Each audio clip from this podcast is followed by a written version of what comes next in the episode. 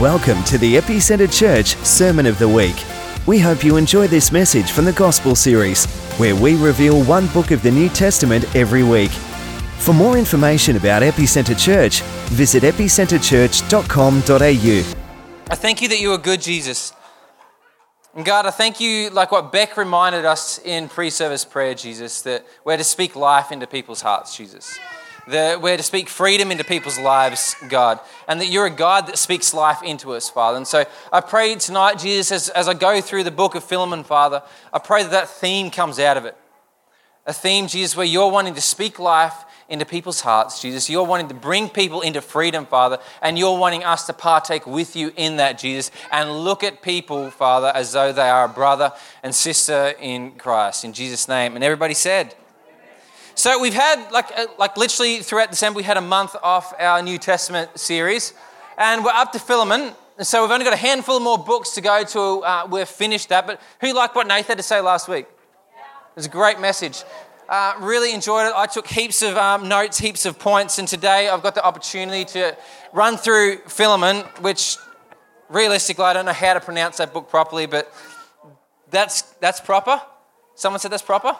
That's Philemon. Yeah, well, it's Philemon today, Paul, and that's going to work, work for me. So if everyone wants to open up to the book of um, Philemon, Philemon, Filing Man, a book written by Paul to a guy with a name in Greek that I can't pronounce. Um, so it's only one, one, uh, one chapter, and it's chapter one. So open up to chapter one and we'll start there. And the opening of this book is it is a book written by Paul to a guy called Philemon. Yep. And it's about, and this guy, he's a member of the Colossian church, and it's about freeing a slave named, I actually got this right, and I've been practicing it, but it has missed my mind. Um, Unimus. Paul? Right, David, be quiet. I know you're stirring me right now. So the book is about Paul writing to a guy who is a slave owner about a slave that he ultimately, what you'll discover through the book, is that Onimus, Oneimus, whatever this guy is called, I'm not a Greek theologian, so forgive me, that this guy is a, is a runaway slave and he runs away from Philemon, the slave owner, and finds his way to Paul. Paul meets him, Paul gets to know him, Paul leads him to Christ, and now Paul is sending him back to the slave owner. And which we'll get into it a little bit, which is uh, relatively quite unique in that time period as to send a slave back, hoping that the best is going to happen for him, which realistically, normally the worst would um, be expected to happen. But we'll pick it up in obviously verse 1 of chapter 1. And it says this it says that this letter is from Paul, a prisoner for preaching the good news about Christ Jesus, and from our brother Timothy.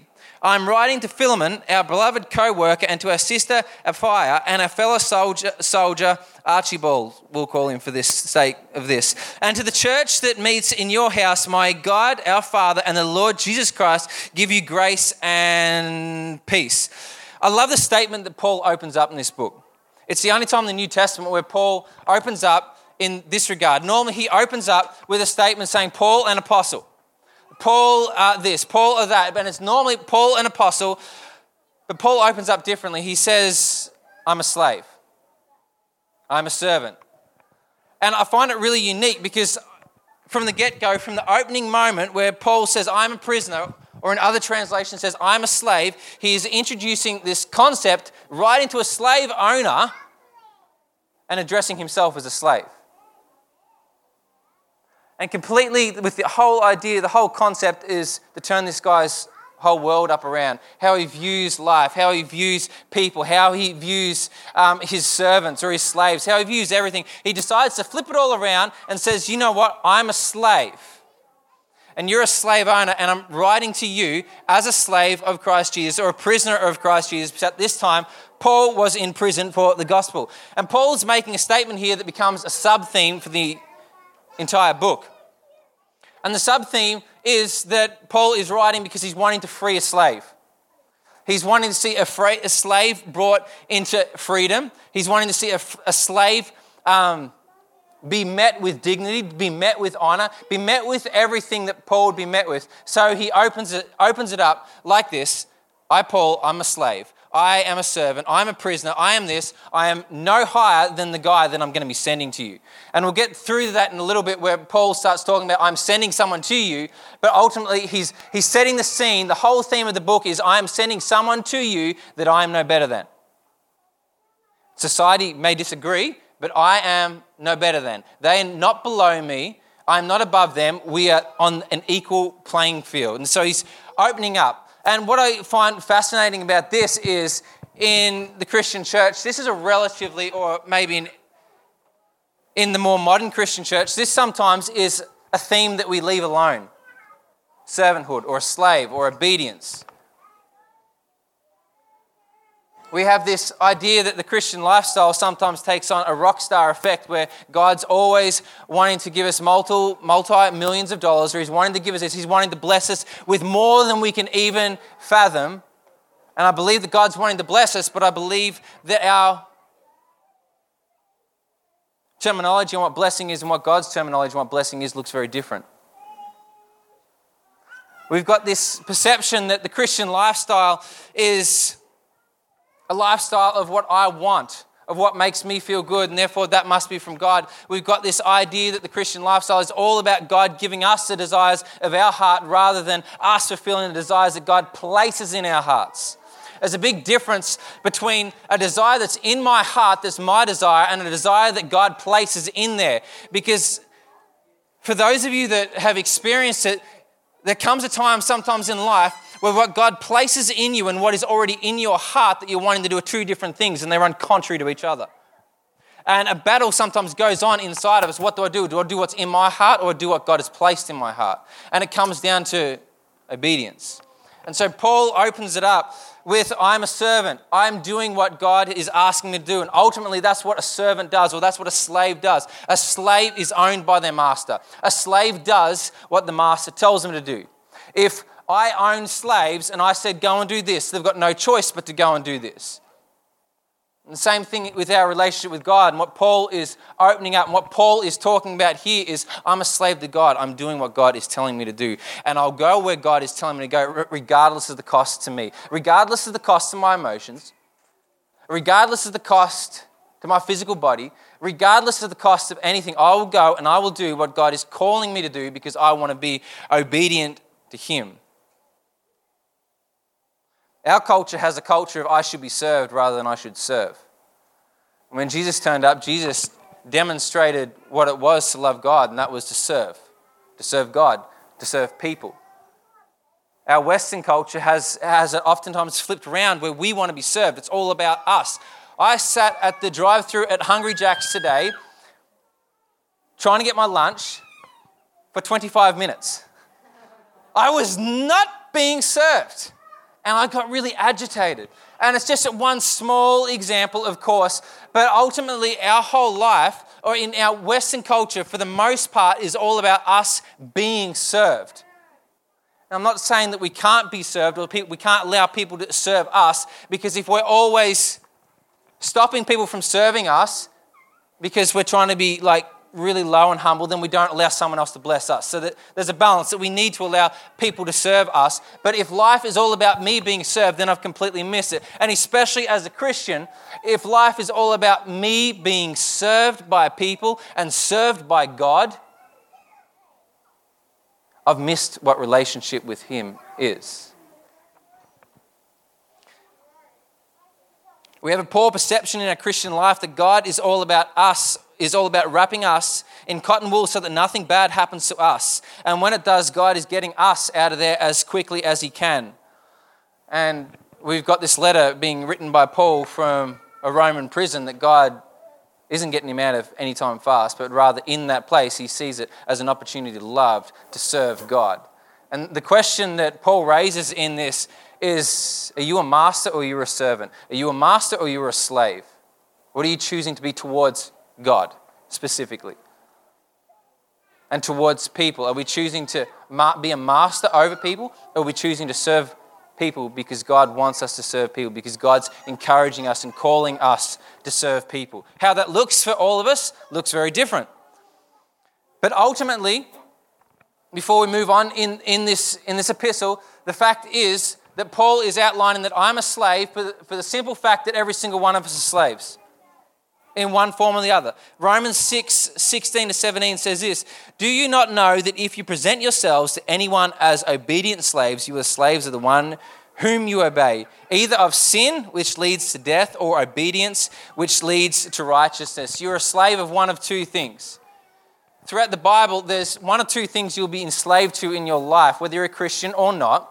Whether if you're a Christian, the hope is that you're in slavehood or you are a slave to God, a slave to obedience, a slave to doing what He has placed in your heart, following His will, doing what He's called you to do, or you're a slave to sin. Slaves to obedience, and obedience is not a loss of what is good for me.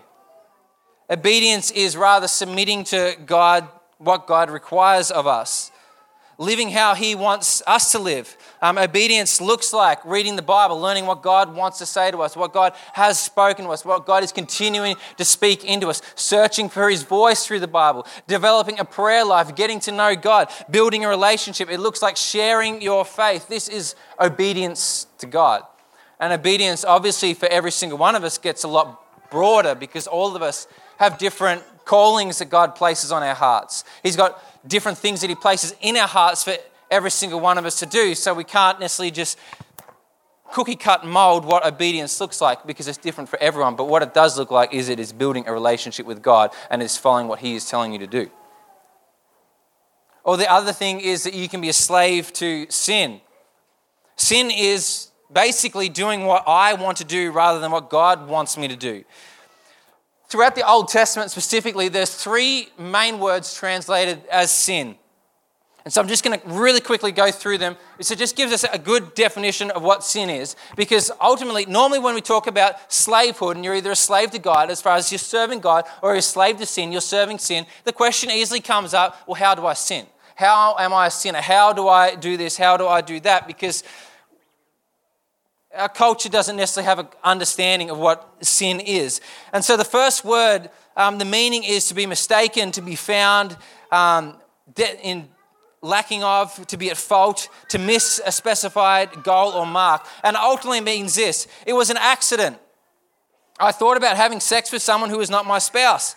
I don't believe in Jesus. I stole from someone. He looked at my girlfriend, so I decided to hit him. I made a promise, but I broke it, etc. Uh, the next word means this it means to rebel, to revolt, to transgress. And ways to describe that could be to worship other gods, to do what I want, kind of like a toddler throwing a tantrum. I'm going to do it because I want to do it. To curse Jesus as the devil, um, etc. Or the other one is error or iniquity. And it means, or could be elaborated on as to do something that is just plain wrong, like murder. To do something that is grossly wrong, like pedophilia or etc. And goes, you could throw a hundred other things in there. But the reality is, and I wanted to list them off not because I wanted to point fingers at anyone, but rather to highlight before we're Christians, we're slaves to something. Before we came to know Jesus, we were a slave to something, that was sin. You won't get away from that. We were all born with it, we were all born into it. Sin affected us from the start of when we were born and we became slaves to it. And ultimately, that slavehood outworked in I'm going to do what is best for me because I want to do what I want to do. And then when we met Christ, Christ made us a new creation. And now sin no longer has control of us. Sin no longer now has dominion of us. We are not slaves to sin anymore, but rather we are slaves, the Bible says, to righteousness. We are slaves to God. We are slaves to being obedient to God. And obviously, the issue with the word slavery is it's a strong word because it has a lot of connotations that foster some very unpleasant thoughts in our minds. Um, but the reality is, you're a slave to something. You're either a slave to sin, doing what you want to do, that is anti to what God wants to do, or you're a slave to doing what God is calling you to do. We're all on a journey.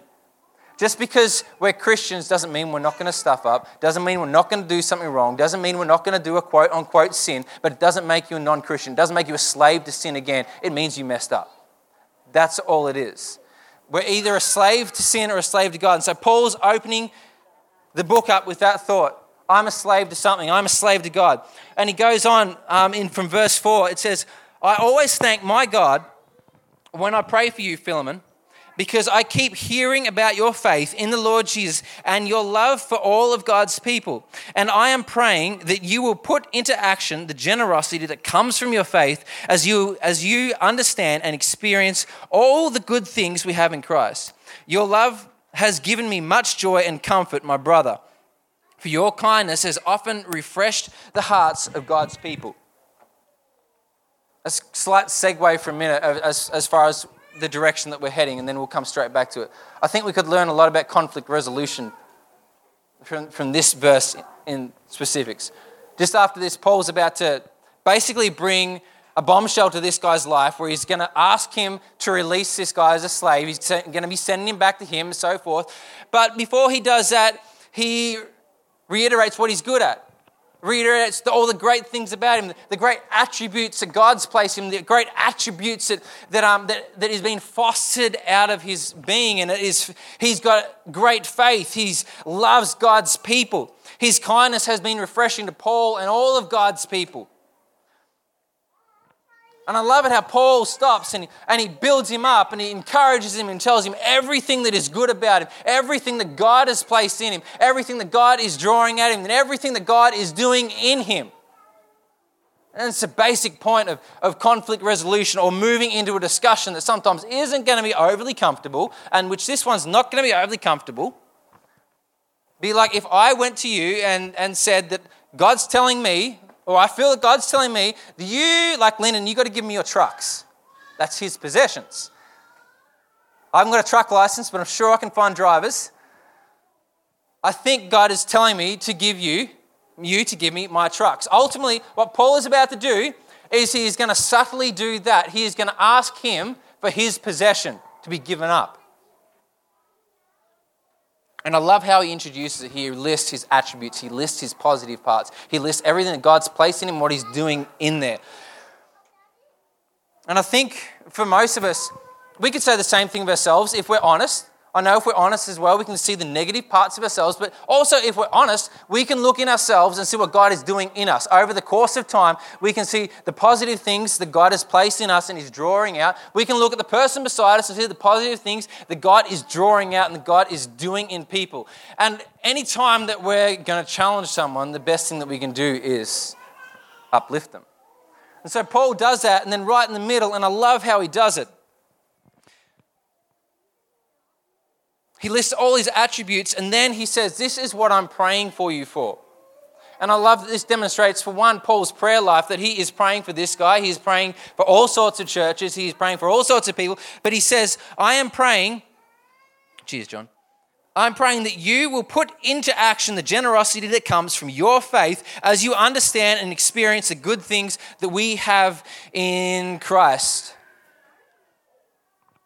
And I love how he this guy sounds awesome. He's that person that walks into, you, into your life, no matter what season that you're in, and you're in the pits. It sucks. And he uplifts you and he refreshes you. He's, he's that person that comes in and he lifts everyone up. Like the person that walks into this room when it's flatlined and one word out of his mouth and everyone's woof. Like everyone's excited. Everyone's on the edge of their seats. Everyone is wanting to pursue Jesus. He, he's that person. He's got life in him. And often we, we look at those people and like, they're the best person ever. God's done so much in them, God's doing so much in them, but even the best person ever can have faults. And this is what Paul's introducing here that he says that I pray. Don't worry about it this time, John, it's fine. He says, I am praying that you will put into action the generosity that comes from your faith as you understand and experience all the good things that we have in Christ Jesus, because the reality is that faith must be accompanied by deeds. Oh, cheers, Chris. I actually don't need it, but that's, that's cool. Uh, James 2.18 says this. It says, Now someone may argue, some people have faith, others have good deeds, but I say, how can you show me your faith if you don't have good deeds? And I will show you my faith by my good deeds. And the reality is this that I can love the body but miss loving a stranger. I can treat the body like brothers and sisters but treat an outsider like a slave. We could, I could, all of us could preach a message that liberates people but hold a person in bondage. Christians are generally, and I'm not specifying us as a church, nor pointing my finger at any one church, but globally, Christians are really good at destroying their own people. Most Christians actually graduate out of church with a PhD in destroying their own people. I heard, I, don't know, I can't remember who it was. There was one of the conferences I went to, so I can't remember who the, the person it was, but they, they said this statement. They said, Satan doesn't need to take any of our leaders down, he just needs to kneecap them and the Christians destroy them. We're good at looking for everything that's wrong in people. We're good at talking about love, but we're not necessarily good at, at loving people. We're, we're good at facing up to someone and saying, I love you, but then destroying them behind their backs. We're good at devouring one another. And ultimately, when we do that, what we do is we hold people into slavery. We put them into bondage. We put them into slavehood by our words, by our actions, by what we are saying about them. Beck said at a pre service prayer, she said, The power of life, life and death is in the tongue. We can put people into bondage. We can put people into slavery by what we say. What we speak over their lives can become a stronghold that holds them there. What I say to you can either build you up or destroy you. What you say to me can either build me up or destroy me. It can liberate me into freedom or it can hold me in complete bondage.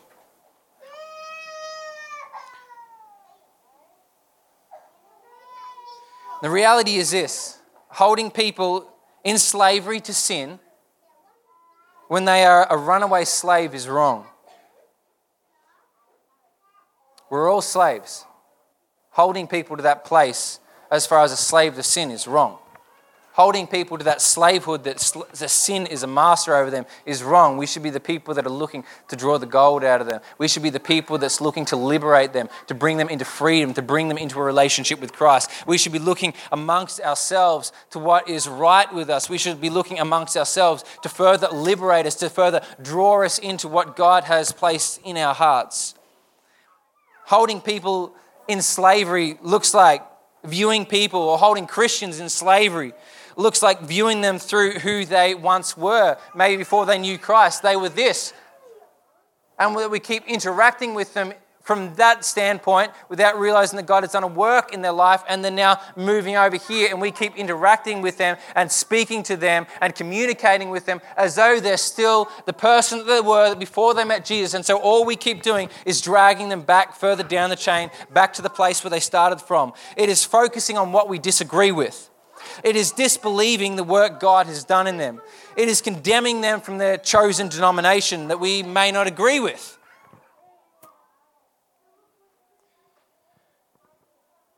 Philemon 8 goes on.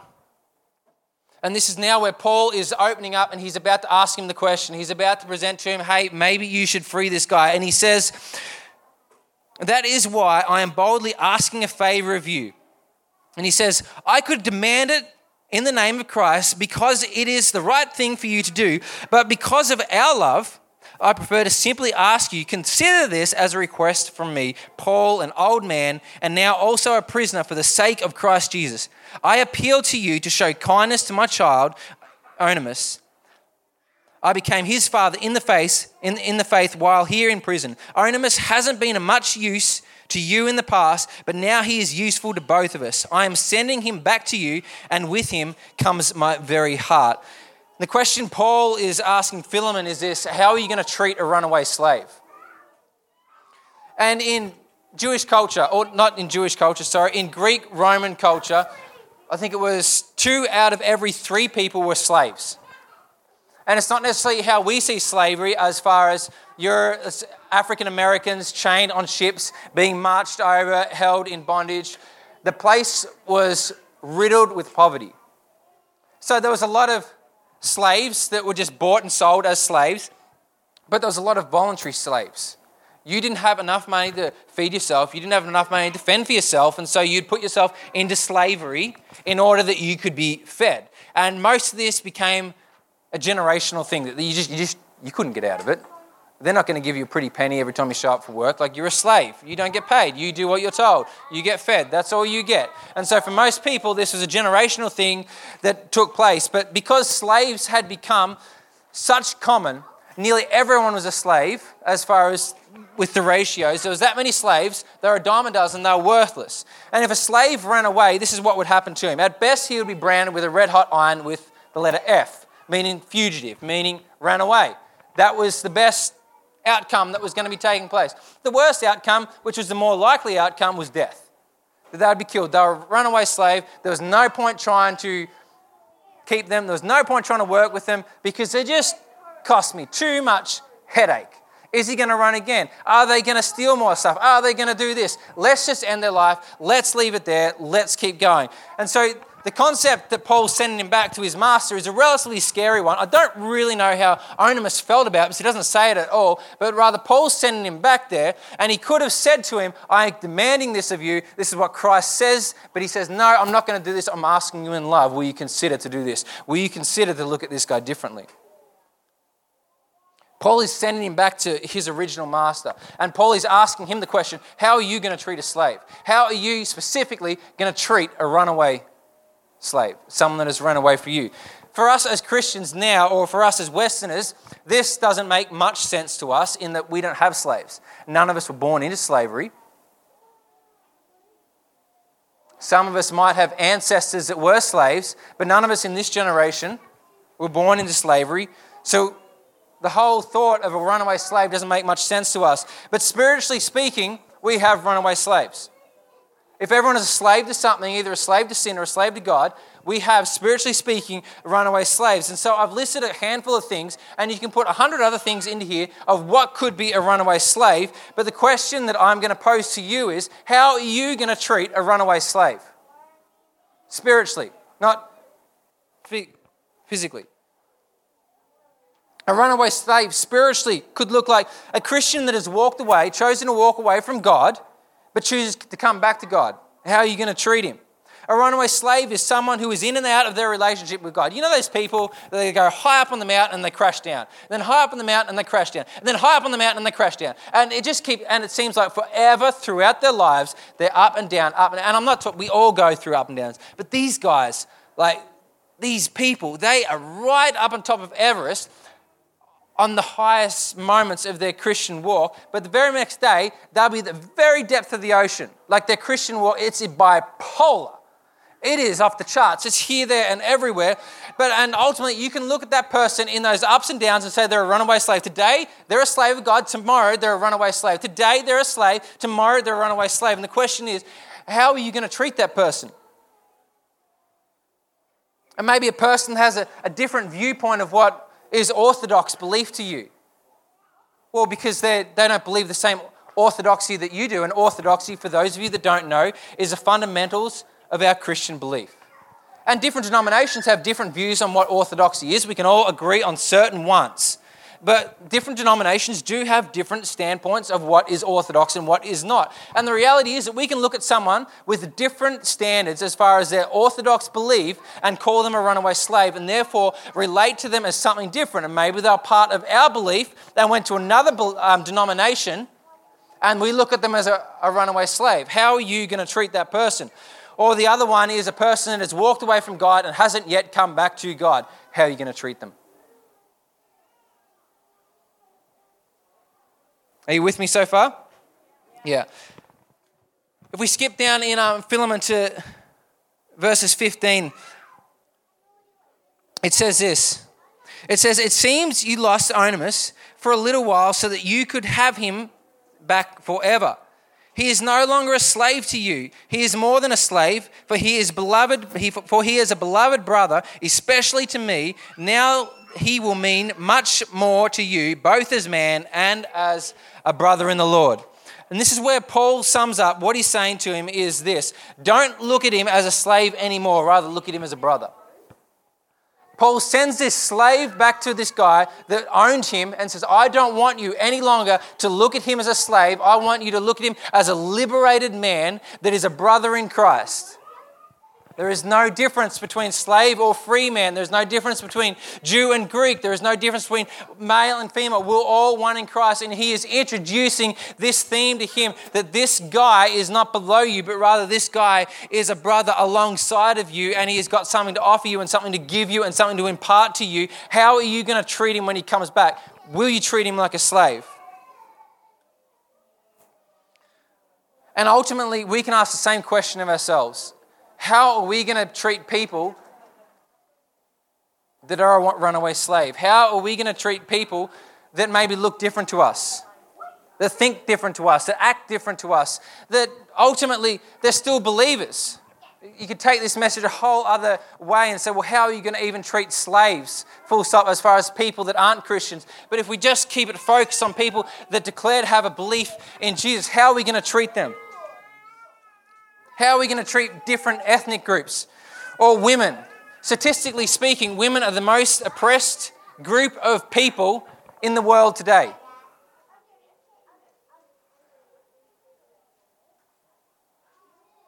Statistically speaking, how we treat women, we treat them like slaves. Now, I'm not pointing the finger at the men here and saying, look, you know what, you guys treat your, your wives as slaves or women like slaves. But statistically speaking, the most oppressed group or people group in the world today is women.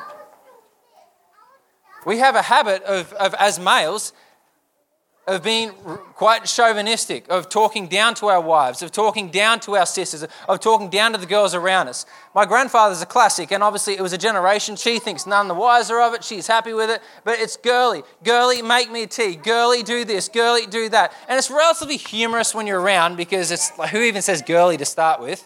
And Nana doesn't care. She just goes and like does what he's asking to do. But ultimately, what it is, it is speaking down to someone. I am speaking down to this person, they are below me. For those of you that know me, know that I am very sarcastic. And I'm going to share a little secret with everyone of how I talk to Sage. And I get in trouble with Sage a lot for this because she knows that I'm being sarcastic and I don't mean anything by it. But I keep mentioning it in front of people that they don't necessarily know I'm sarcastic or being sarcastic. And Sage will say something, and it'll maybe something that I don't disagree with it at all or anything like that. It's just a humorous thing that I'll do. I'll turn around, I'll snap my fingers and say, You shut up, woman.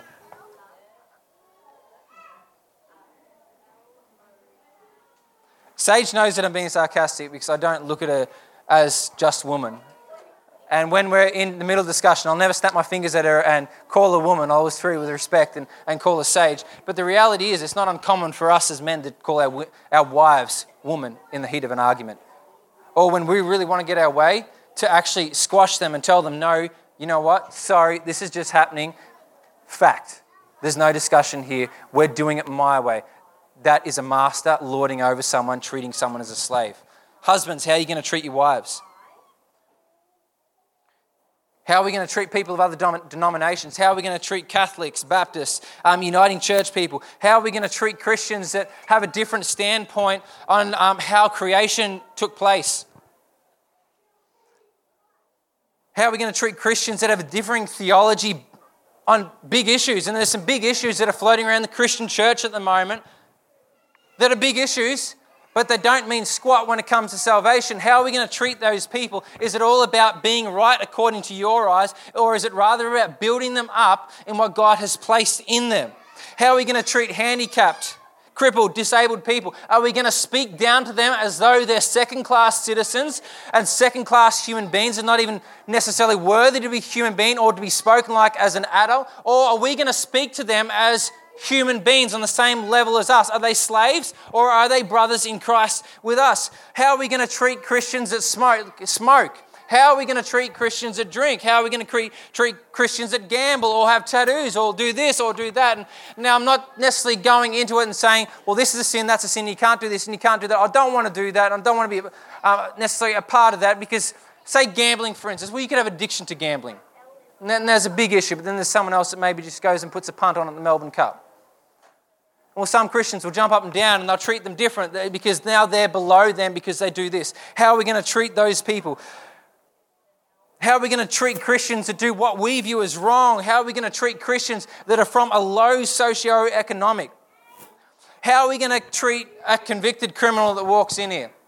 And if I can pause for a minute and everyone, ask everyone to use their imagination as we begin to wrap up. I want you guys to think of a crime and maybe even think of a convicted criminal that you can even think of. Or just a crime that is the most disgusting, demeaning, the, the worst possible thing that you can, you can physically think of. Anyone come up with it or something? You don't have to shout it out. Just as everyone sort of got something in their heads. What is disturbing towards them? How are you going to treat someone like that that came to know Jesus and was transformed? Would we treat that person like family or would we treat that person like a slave, how they once were? Because their past life was this. They were this before they met Christ. This was the crime that they were convicted for, but this is who they are now. Christ has transformed them. And ultimately, this is what Paul is doing here. He is sending a guy back that was this, but now he is this. How is this guy going to treat him? And the question comes to us how are we going to treat us? How are we going to treat one another?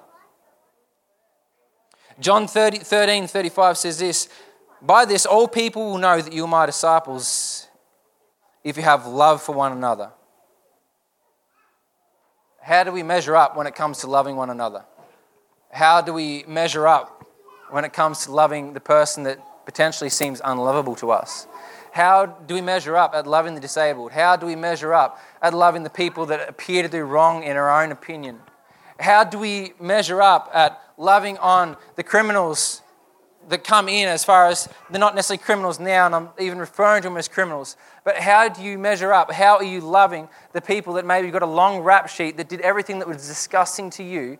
How are you going at loving them for who they are now, for what God has done in them? Are we still treating these people like slaves, or we rather looking to treat them like the new creation that they are?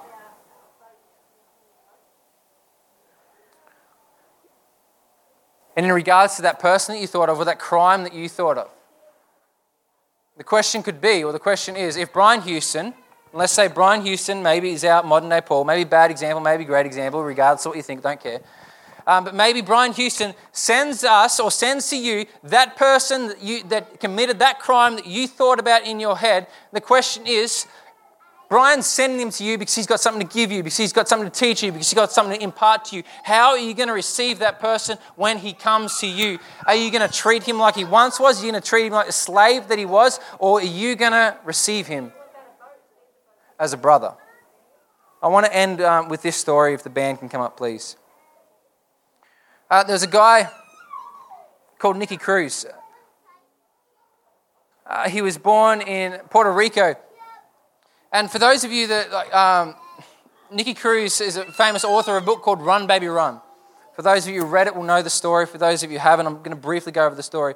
And basically, his parents mentally abused him. In Puerto Rico, they mentally abused him. His own mother called him the son of Satan, and she would beat him till he was unconscious.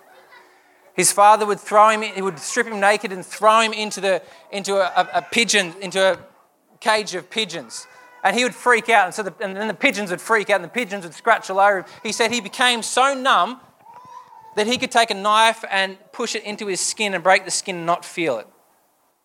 He was so used to getting beaten, he was so used to getting flogged, he was so used to getting humiliated and shamed and, and destroyed that he was numb from anything. He was numb from emotions, he was numb from physical. And when he was about 15, his parents sent him to live with his brother in, in New York City. But he didn't stay there for very long because he, by this stage he didn't care. He didn't like people. He didn't like humanity. He wanted to make a way for himself. He wanted to do things his own way. So he, he left, he fled, he ran away, and he started living on the streets. And not long after he was living on the streets, he became a member of the um, more. I used to be able to pronounce it, but we'll say the more more street gang, which at the time in New York was the most notorious street gang that there was. And about six months later, he was such vicious, had such hate, had such violence that he operated in, that Nicky Cruz walked up to being the warlord in the gang and being the president of the entire club, after six months. He was the most feared person in New York. He was the most feared person in the gang. He was the most respected person in the gang. This guy was mean. Then, after, after a little bit of being the gang leader, this guy came named David Wilkinson. Some of you know who this guy is. He's a man that started Teen Challenge. Came along and he decided that he wanted to witness to specifically this group. And so he would go into the ghettos where the police wouldn't even go because he wanted to witness to these guys. And David had an encounter with Nicky Cruz. And David said to Nicky Cruz, he said, Jesus loves you. And Jesus will never stop loving you. And Nicky's response to that was to punch him in the face and say, Don't ever come here and do that again. I don't want to see you again. And David responded to him, Is quote, you can chop you can chop me up into a thousand pieces and every piece will still love you back. A little while after that, David decided that he wanted to continue to interact with these people and, and, and save these people. And so he organized a crusade in the ghetto and deliberately to try and meet with the Maru and, and see them come to receive Jesus. And Nicky Cruz and his gang came to this event basically with the intention of um, inflicting havoc on the place. But when Nicky got there, he felt guilty about the things that he had done and he began to pray and he began to seek, seek jesus before he even entered the building and as he entered the building he was seeking jesus and so while he's in the, in, in the building david wilkinson's preaching he's declaring the gospel he's sharing the message of jesus with these people and everyone is mocking it by nicky cruz because something has happened in his heart already God has already done something in him. He's already, he's already weeping. He's already pursuing God. He's already pursuing a relationship with God. And at the end of David's message, he decides that he's going to take up an offering. And a man of wisdom decides the best people to take up the offering to collect it is the gang leaders. And so he asked them if they would happily take up the offering. And so Nicky Cruz says, I'll volunteer and I'll do it. And so him and a heap of his gang members, they get up and they, they run around and they do what gang people do and they demand money from everyone. And so then David said, You need now, when you collect the money, you go up and then you, you go around the back of the stage, and then, then I'll call you up the stage and uh, afterwards. And so there was this back room that they went to, and Nicky noticed when he got there, there was, there was a door saying exit, so they could just escape the building. David wasn't stupid, he knew that existed there. And so all the, all the gang guys like, let's bolt. Like, this is the easiest score of our lives. Let's get out of here. And Nicky said, No, we're not doing this. This guy has entrusted us with something. We're going to present this money to him. So goes out, presents the money to him as far as the offering. David gives an altar call. A heap of the gang members come up, um, commit their lives to Jesus. David has an, has an opportunity to pray with them. Afterwards, Nicky and a heap of these guys that committed their life to Christ went to the police station and turned in all their bricks, handguns, knives, and shocked the police officer in the station. And the police officer's quote was this that if we had have looked up and saw them coming, we would have shot them on sight because we thought that, they, that we would have thought that they're coming to kill us. These guys are so feared that if they just watched them walking into the station, they would have pulled out their guns and shot them. And they turned up and they handed everything out, and these guys met with disbelief. And I love that this story is like that because it all became because one person saw a free man inside of a slave and he decided that he would draw it out. He interacted with someone like he was a slave of God when maybe he was already a slave of sin. And the question is when we have the, the, the Nicky Cruzes in our lives, how are we going to interact with them? When those people come in, in the midst of us as a church, how are we going to interact with them? When they come into our lives as individuals, are we going to interact with them like they are sons and daughters of God? Or are we going to look at them like the gang leader that they are, or the evil person they are, or whatever it is that we think we are, and speak to them from that standpoint? And I guarantee that if David Wilkinson didn't interact with Nicky Cruz specifically in that way with that offering, Nicky Cruz's story would be different because he saw the gold in someone. He saw what God had placed in there. He saw what God was doing, and he realized what God is doing. The question I've got for us today are we realizing what God is doing in the lives of the person sitting next to us? And are we looking to bring that out? Are we looking to send someone back into bondage of slavery of sin? Um, let me pray. Father, God, I know that sometimes this message isn't the easiest message, Jesus. But I pray that what I've got to share, Father, tonight, I pray that it challenges all of us, Father, to see what you've placed inside of someone, Father. To see the obedience that they're operating with you in, Father, and not see them for everything that they've done wrong, not see them for their past, Father, but always be looking for what you've created inside of them, Father. I pray that we can all be individuals that are like David Wilkinson's Jesus, that are interacting with people like Nicky Cruz's Jesus in our own areas of influence, Father, and looking at that which is inside potentially the worst human being and seeing the gold that you've put in there, Father, and reaching in there and drawing that out, Jesus. I pray that as we go out, Father, that we are bold enough, Jesus. We are bold enough to treat people like humans. We are bold enough to treat people like the servants you've created them to be, Father. Not servants of sin, but rather servants of you. In Jesus' name, amen. So I've asked the band to come up, and they're just going to sing through that song that we sung before, Burning Ones, and I specifically asked them to do it because what I want to do, what I want to be, is I want to be someone that is being burnt for God. And part of burning for God looks like me putting myself into the flames of the fire.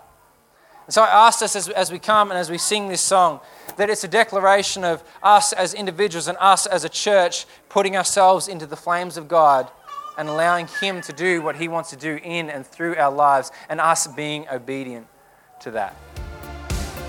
Thanks for listening to this week's podcast. Please subscribe to hear more sermons from Epicenter Church.